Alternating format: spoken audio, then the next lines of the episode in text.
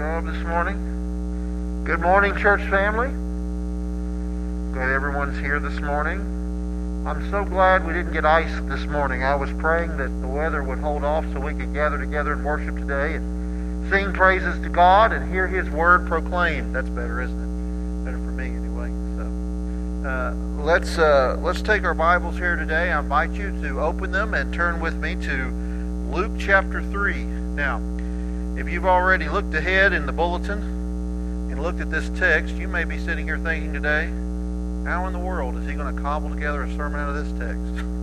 Uh, this is not a story like we see oftentimes in the Gospels. This is not uh, Paul's letters where there uh, seems to be succinct, systematic thought to it. Uh, but there is importance to this. Uh, this is very much like, uh, have you ever been watching a movie, maybe a scary movie or a thriller, and then some woman or man's peeling potatoes at the sink, and then they hear a noise. So then they put the knife down on the counter, and they walk away to check the noise, but the camera stays on the knife the whole time. And you kind of hear the music in the background, and you think, okay, something significant is going to happen with this knife here in a minute, right? I don't know what it is, but it's going to happen. That's kind of like this text today. The camera zoomed in. The Holy Spirit is zoomed in on something that's of importance. Uh, another thing that we need to think about before we read this text is the uh, what is being said and what is being communicated are often two different things, but there is a clarity with it, and you only know that with context. For example, if you could not see Becky and I in the next room, but you could hear us, and she came in the room and she snuggled up next to me, and I had a pen and a paper out and on my lap, and I was writing something, and she just sort of gently grabbed my arm to be affectionate, and uh, I looked at her and I said, "Honey, I'm trying to write something, right?"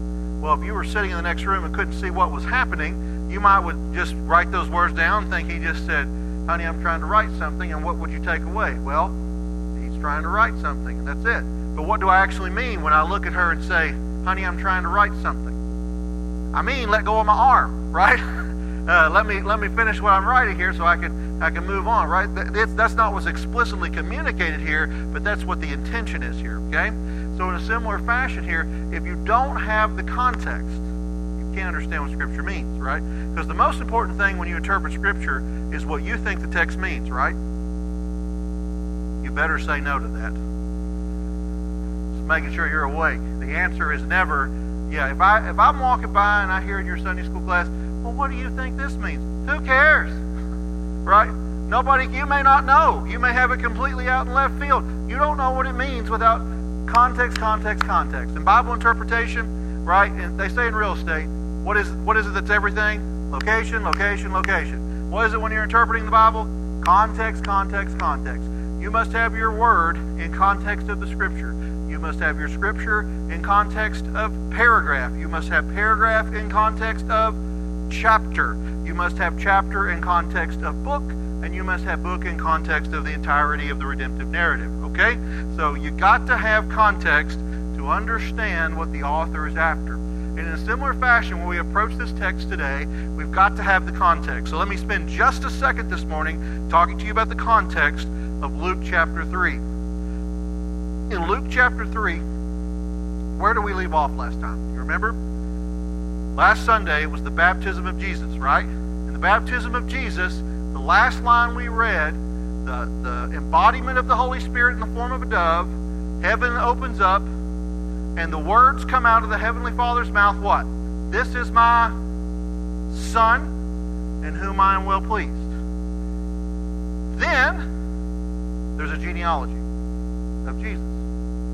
Then there is uh, Luke chapter 4, right? And what's happening in Luke chapter 4? Preview for sermon in next week. Pay attention, right? Here's your preview. Jesus will be tempted. When Jesus is tempted, what's going to happen is Satan will question the sonship of Christ. And here's how he'll do it, right? Well, if you truly are the Son of God, then take this stone and what? Turn it to bread. If you truly are the Son of God, step off this cliff and none, none of your bones will be broken. You won't be harmed. Angels will catch you, right? Satan is always questioning the sonship, the authenticity of Jesus as God.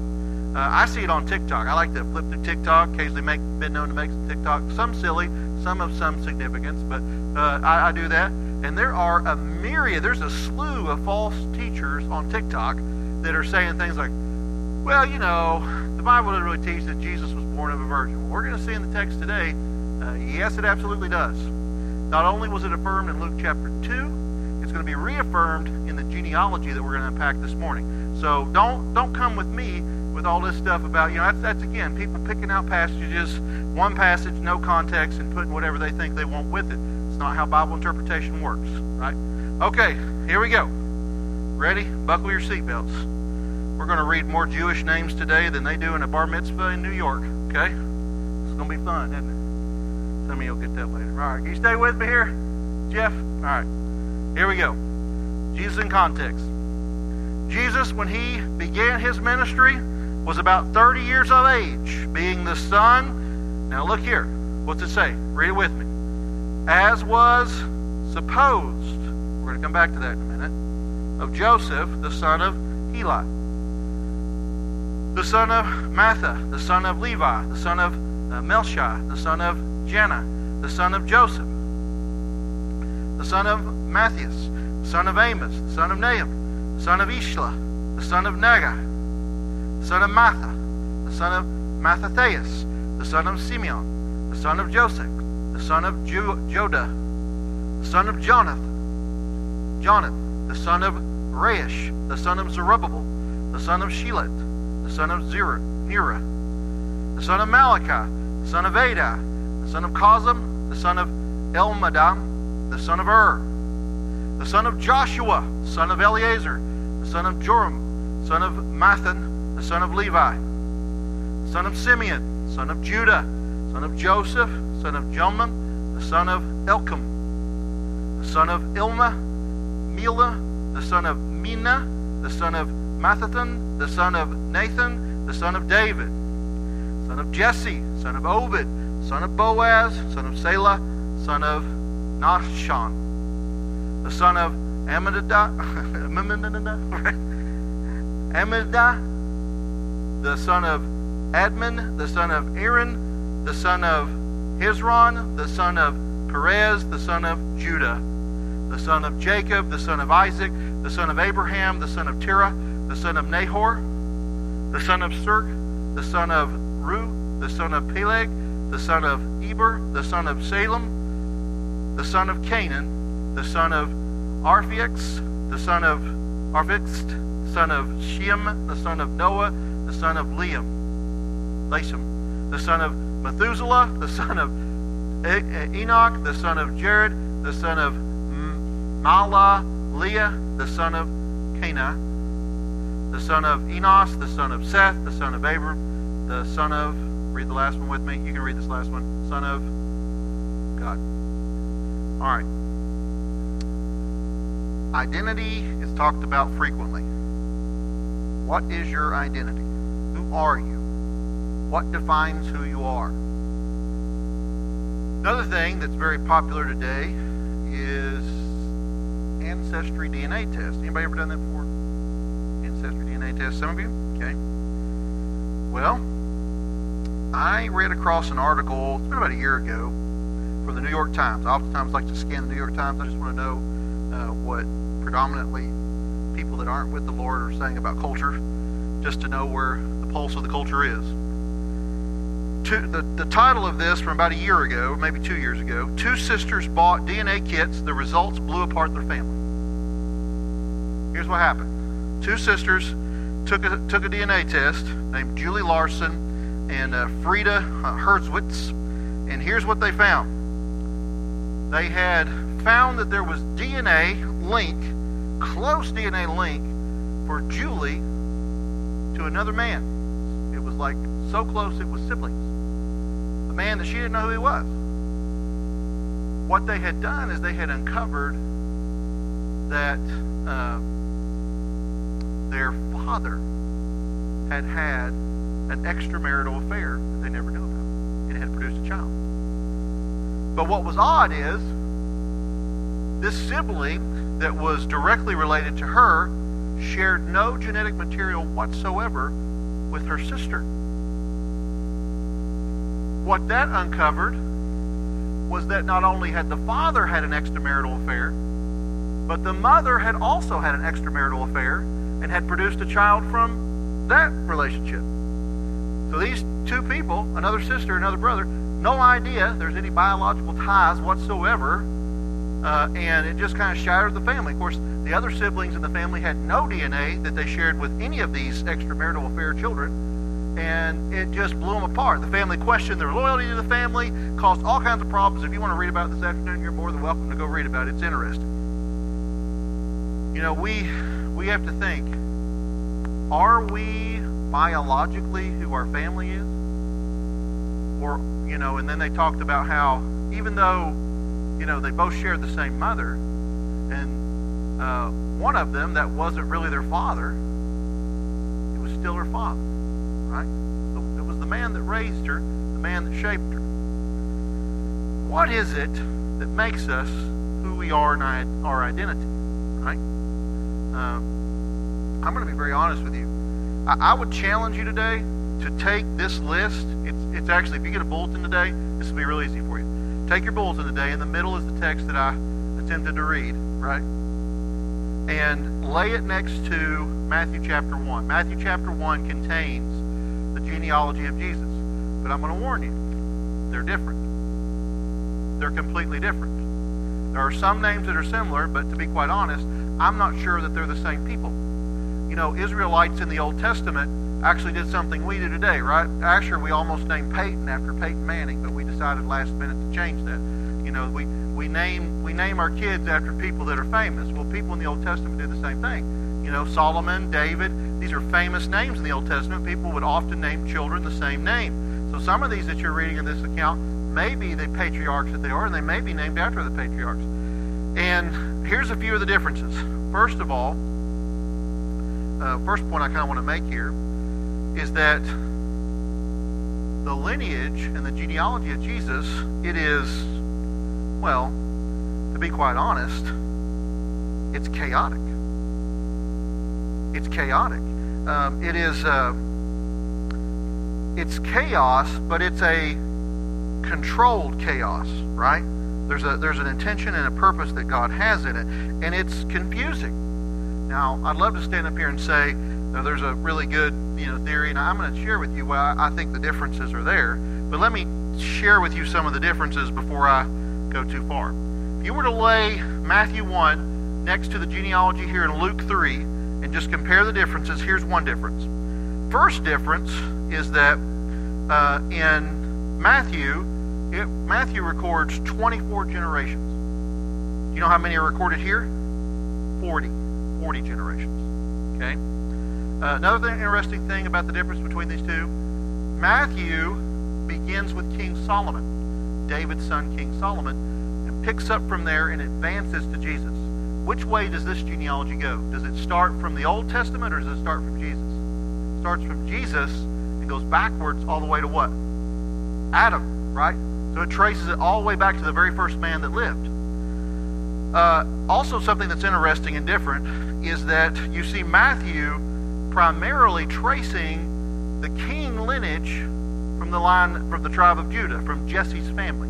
He's primarily just staying with the kings that stayed in power and ruled in, in Israel and Jerusalem. Well, in this account, there's a reference to Nathan, who's another son of David, and the line is traced through him. That's another difference uh, what are we to think of this? You know, these are, um, you know, there are there are 77 names that are in this short section of Scripture. 77 names. Actually, it's cyclical. There are seven groups of 11 that are in this section. Seven groups of 11 that are mentioned here.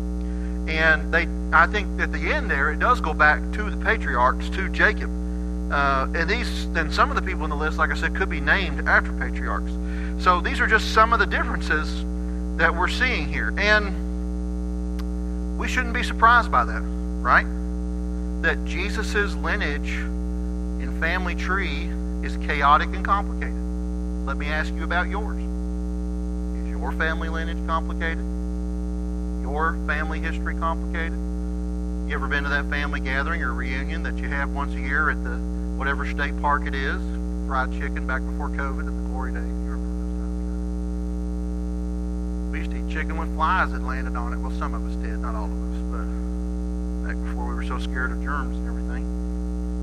And uh, you know, you have you have like the one person in the family who's sort of like the genealogist, like they they know who everybody is. Like you have to walk up and be like, now, you know, Aunt Jane, who is that dude over there eating smoke on the mountain right now? Who is that guy? Oh, that's your cousin. He was removed twice, put back in three times. You know what I'm talking about? Strange things sometimes in our lineage.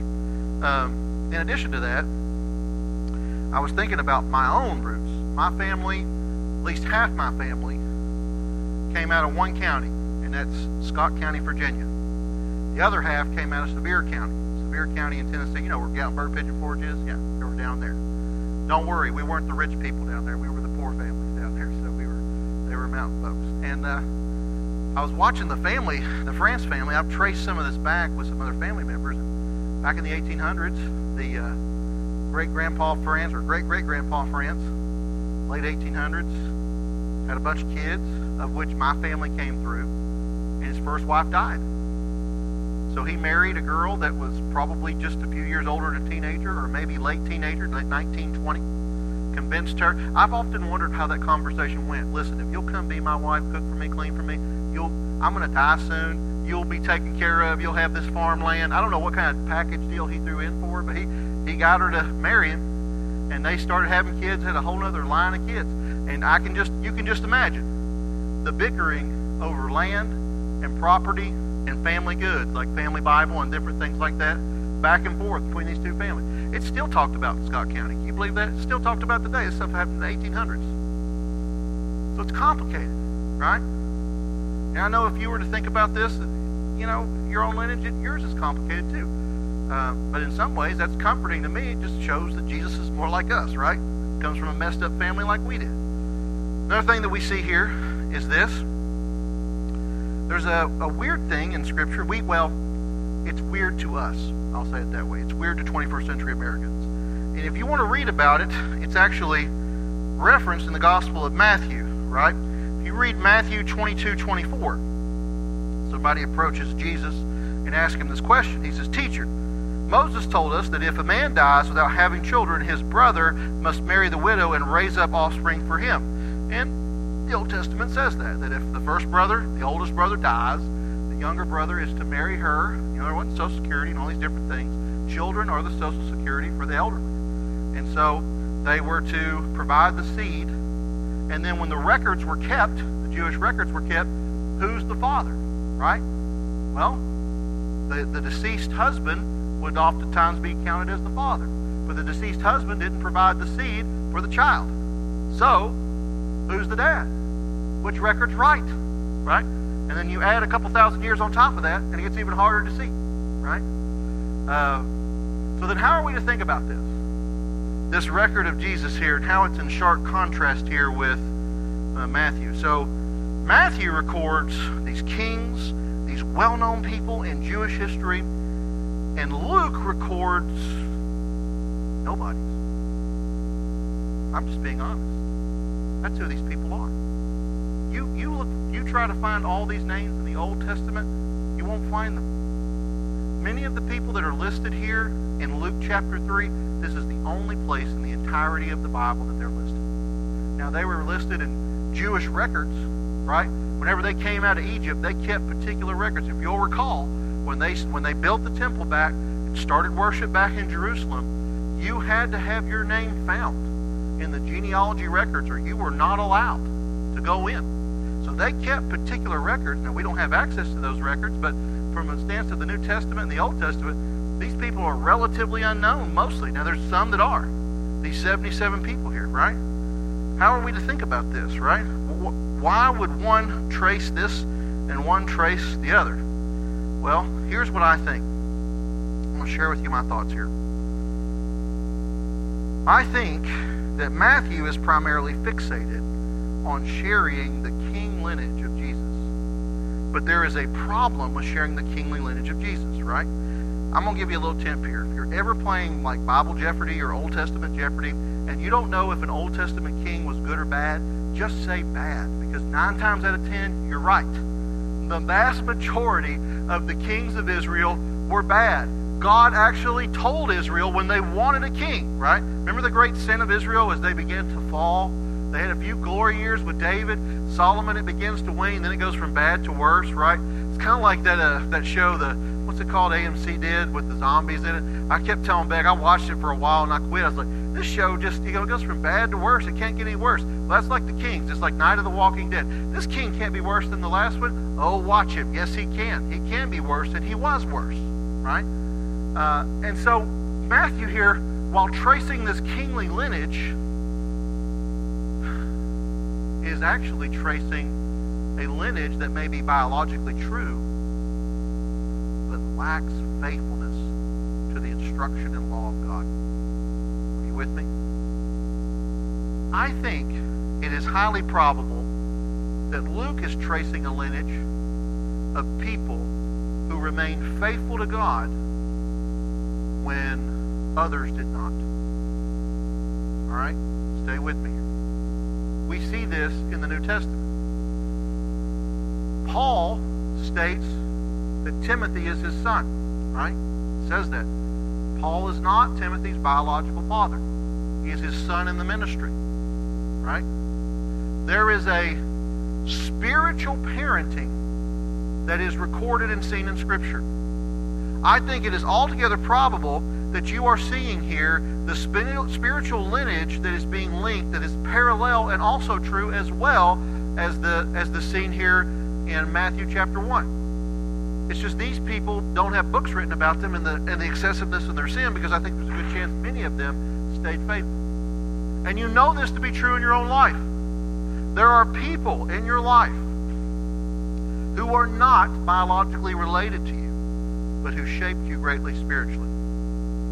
There are people that God gave you, and they are a gift in your life. Let me, let me give you an illustration from my own life. When I was a little boy, we didn't go to church. I wouldn't say we were anti church, I would just say it wasn't a priority compared to some other things. And I can remember there's this, it's still there. This house is still there. There's actually an Australian family that's, um, they're planting a church in Johnson City right now. Pastor in Sydney, Australia for years. He lives in this house now in front of my parents in Fall Branch. This two story white house. It's probably as old as Fall Branch itself. It's been there forever. One of the first houses that was built there. And there was this little old lady who, who went to First Baptist Fall Branch named Helen Stedman. She's been dead 30 years. Okay? Every time I would be out playing, a lot of times their, their yard attached to ours. I'd just go over there to her back door, knock on it. She'd have milk and candy for me every time I came over, and we'd have the most wonderful conversations, we'd talk about the Lord. That was very formative for me. That was like a she was like a grandmother to me that, that knew the Lord and pointed me that way. Uh, my my mentoring pastor Vic Wallace, who's down in uh, Knoxville now, 90 years old. He calls me when he introduces me to people. He says, "This is Travis Tyler. He's my son in the ministry." That's what he said. He doesn't have you know anything biologically to do with that, spiritually, that is very true. He impacted my life in such a way he was there when the Lord called me to salvation. He was there to lead me, take me by the hand, lead me down the Romans road to know Christ. God used him like a father. And my first church I had full time. There was a wonderful gentleman named Ed Neal. And uh, Ed and I were very close, many hours together. The only thing Ed had was he had a heart condition. And uh, a week before Asher was born, when we were living in Indiana, I was in my study getting ready for Wednesday night. I got a phone call from his wife. She said, Travis, I can't wake you up. This man walked with me through my graduation from seminary. He kept me from stepping on I don't know how many landmines in the church. Such a guide and a help, and then spiritually, and, and uh, you can ask Beck. They did so much for us. Were such a help to us. They were like our parents. So much so that by the time I got over there, Lord already took him, taken him home. His arm was stiff. He was laying in bed, went peacefully. And uh, one of the members come over and said, You lost your dad today, didn't you? Went home to be with Lord. I lost a father today. A couple things from this. One, I know there are many of us here who have had the blessing of children. We won't deny that that is a blessing to have children in our home. But there are people in our church that have not had that blessing by God's sovereign plan. Just because you don't have children doesn't mean you don't have children. You understand what I'm saying? You can have an impact in countless people's lives. Just like Ed, just like Vic, just like Helen. Did you know Helen never had children that lived next to me? Never had any children. I don't remember if she was married or not. I can't remember that far back. Her sister, Becky's met her sister, Nova. We go in sometimes. We still send her Christmas cards. Uh, but uh, no children, but she had all kinds of pictures of family and love the Lord. You can have a great impact in people's lives. And you and many of you are sitting here you're thinking, I'm a nobody, right? I mean, let's let's be honest, right? People that are the world says are important board planes from LA and fly to New York. They call this area we live in flyover country. Did you know that? That's what people that fly back and forth from New York to LA say. It's just flyover country. I'm just some dude, some gal, right here in Carter County. Nobody knows who I am. Who, who cares if I'm faithful to the Lord or not? Well, the answer here, and what this passage reminds us of, is that God cares. Not only does God care, God knows your name, and God is watching the impact that you make. Question then becomes, right? Are you being faithful like the kings of Israel and doing a bad job with that stewardship? Or are you being faithful in a way that even though you're not getting uh, newsletter or newspaper articles written about you in the Baptist Reflector or these different venues or in the paper, are you being faithful with God, with what God has given you in your relationships and in knowing other people? Are you investing in others? Are you discipling and being discipled? Are these the kind of things you're doing? Right? Uh, th- these are the questions that, that, that, it draws us to here, right? We're, we also see something else in this passage. The Lord here confirms in chapter 3 at the baptism, this is my beloved Son. Then he begins tracing this lineage, and we get back here, and it is affirmed again in verse 38 that he is the Son of God. Another thing here, I told you to underline, as was supposed of Joseph. Again, we see that, that Luke went to great lengths in Luke chapter 2 to show Jesus' immaculate conception, that he did not have a biological earthly father. And it says here in the similar fashion, and another reason I draw this same concept, that this may actually be more of a spiritual lineage. Uh, there may be overlaps with biological lineage as well. Uh, but the point being here, Jesus is the one who would inherit what these had given, right? They, he is the one. So in a similar fashion with Luke 22, you know, if uh, order to receive what was to be inherited by that son, they would have to put the, fa- the father of the deceased one down, even though he didn't necessarily parent. In the same fashion here, right? Tying this all the way back to Abraham, Jesus is the one who will inherit what? He will inherit the promises and fulfill them that were given to Abraham. In a similar fashion here, though, he doesn't stop with Abraham, but rolls the thing back all the way to Adam, the first man that lived on the earth, Adam and Eve falling. Why in the world is that referenced here? Well, because I think what, what he's saying here is he wants us to understand in a very cyclical format, in a very, you know, coming all the way back around satisfying way, right? All, all of us like those satisfying videos where people cut things nice and even. Nobody likes those videos where things are cut this way, then this way, then that way, right? Nobody likes that. Everything wants to be nice and smooth and even. That's what's happening in this passage. Taking it all the way back to the edge of the glass, right? Making this all the way back clear.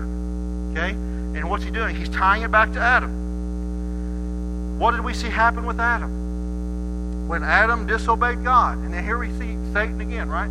Satan attacking who Jesus is, attacking the virgin birth, attacking what God has said. Wasn't the original lie in the garden? The original lie was, did God really say not to eat of this fruit? You don't think Satan's still doing that? Satan's still doing that. He's still saying, now, did God really say that? Is Jesus really God's son? Now, didn't Jesus just have an earthly father like the rest of us, right? It's all being attacked by Satan. And when that pressure came on Adam and he was tempted, what does Adam do? He sins and he falls. And when Adam sins and he falls, what happens? A curse is set on humanity. So every generation that you read about today is under the curse of Adam, will sin and will die. But this passage reminds us here of something greater that God is doing. God, in having Jesus, is reversing the curse, right? He is restoring his people, and he is redeeming his people for himself. He is making a new Adam, right? Jesus is the new Adam. Even though he's always existed from eternity past, taking on the body, he is the Adam who will face Satan in Luke chapter 4, but instead of folding and furthering the curse, Jesus will win the battle with Satan. And so, in overcoming Satan, he will start again and things will be redeemed and made alive. What does this mean for you? Here's what it means. Is actually the second time this week I've talked about this. Becky and I had this conversation on Friday with somebody else. It is not enough for you to just believe in Jesus. You can't just believe in him, right? James tells us that there are demons in hell who believe in God, and it's of no benefit to them. You can't just believe in Jesus, you must receive Jesus. Understand what I'm telling you? There's a distinction there. The distinction is this you must bow to Christ as Lord and King, God in human form, your Redeemer, your Rescuer, your only hope of salvation. You must receive him as he is presented in Scripture, not as he's questioned on TikTok or in Luke chapter 4 or in all these other different various forms, but as he is presented here in this genealogy, in a cosmic event where heaven is split open and he's declared to be the Son of God.